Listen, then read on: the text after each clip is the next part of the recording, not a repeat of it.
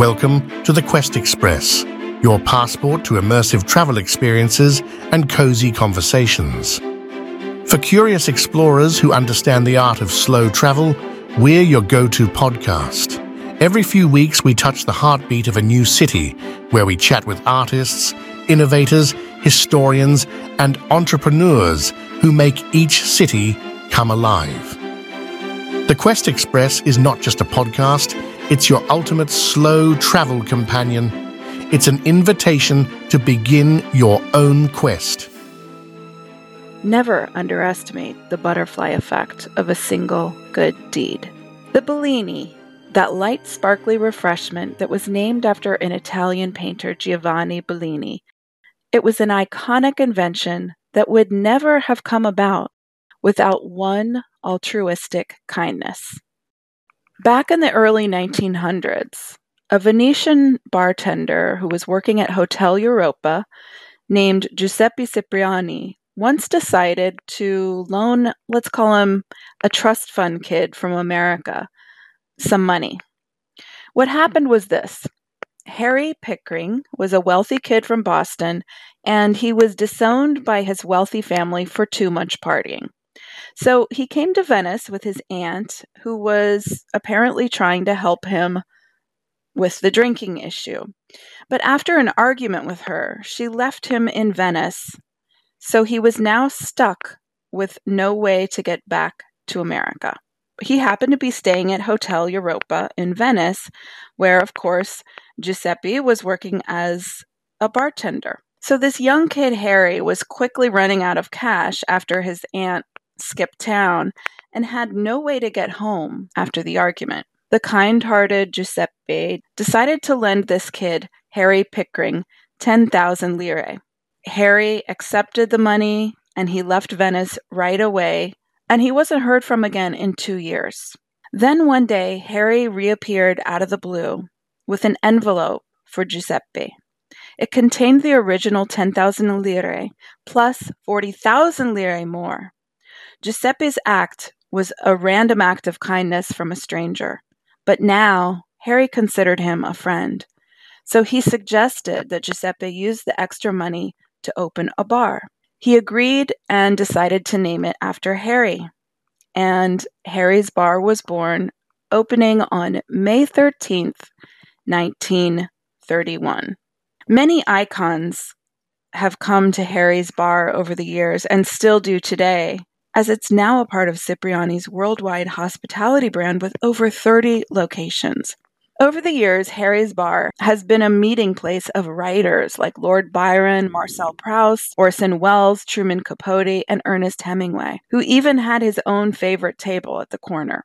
Not just writers were regulars at Harry's. Back in the days, you could have found Charlie Chaplin, Gary Cooper, Arturo Toscanini, and Woody Allen. Going through this guest list may make you think that all the most iconic personalities of the 20th century had at least one cocktail there.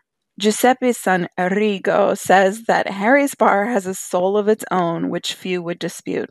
Now, on to the Bellini, which was born at Harry's bar in Venice, thanks to our friend Harry Pickering.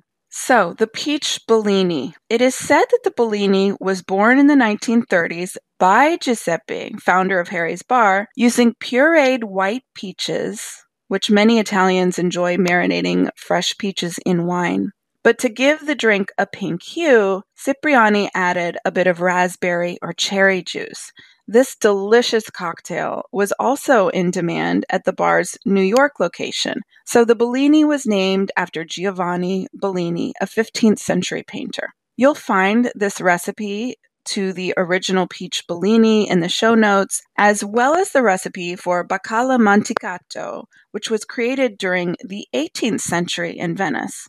Our guest from week five of the Venice series, Monica Cesarato, shared this recipe, which can be found in her book, Andar per Bacari. It's a cicchetti with cod. What's interesting about cod is that the use of salt cod in Venetian cuisine was first introduced back in the 1400s by Pietro Querini, who was shipwrecked on the Norwegian island of Rost. But Querini and his crew learned how to salt cod from the local fishermen, so that was another happy accident. So, our next recipe is we've got the classic Venetian spritz, which, by the way, isn't a drink, but a lifestyle. And you'll see most Venetians drinking one around 4 p.m. That recipe is in the show notes as well. And then finally, we have the very first celebrity chef and food writer. I love this guy, Bartolomeo Scappi, who wrote the revolutionary who wrote the revolutionary opera a cookbook that was published in 1570 in Venice. It has over a thousand recipes and Renaissance kitchen preparations. So interesting. By Bartolomeo's mid 30s, he was running the kitchen of Cardinal Campeggio and was later personal chef to the Pope Pius IV at the Vatican. With regard to Bartolomeo's Italian Renaissance recipes, Sugar appears in 90% of his recipes, which was an ingredient brought in from the New World, considered a luxury item back in the day. And it was served to nobility as if it was caviar. Sugar was like caviar back then. If you buy Bartolomeo's cookbook, I believe it's printed in Italian, English, and possibly also Dutch, you'll find that rosewater was also a staple in many of his recipes, which was a widely used ingredient in Persian, Middle Eastern, and Indian cooking. This chef had a boundless imagination and was heavily influenced, of course, by ingredients that would have passed through the silk trade route. Scappi was also a performer his pioneering spirit that was revealed in his dishes just wasn't enough. His banquets were the talk of royal courts and nobility because he deemed food as not just art, but performance art.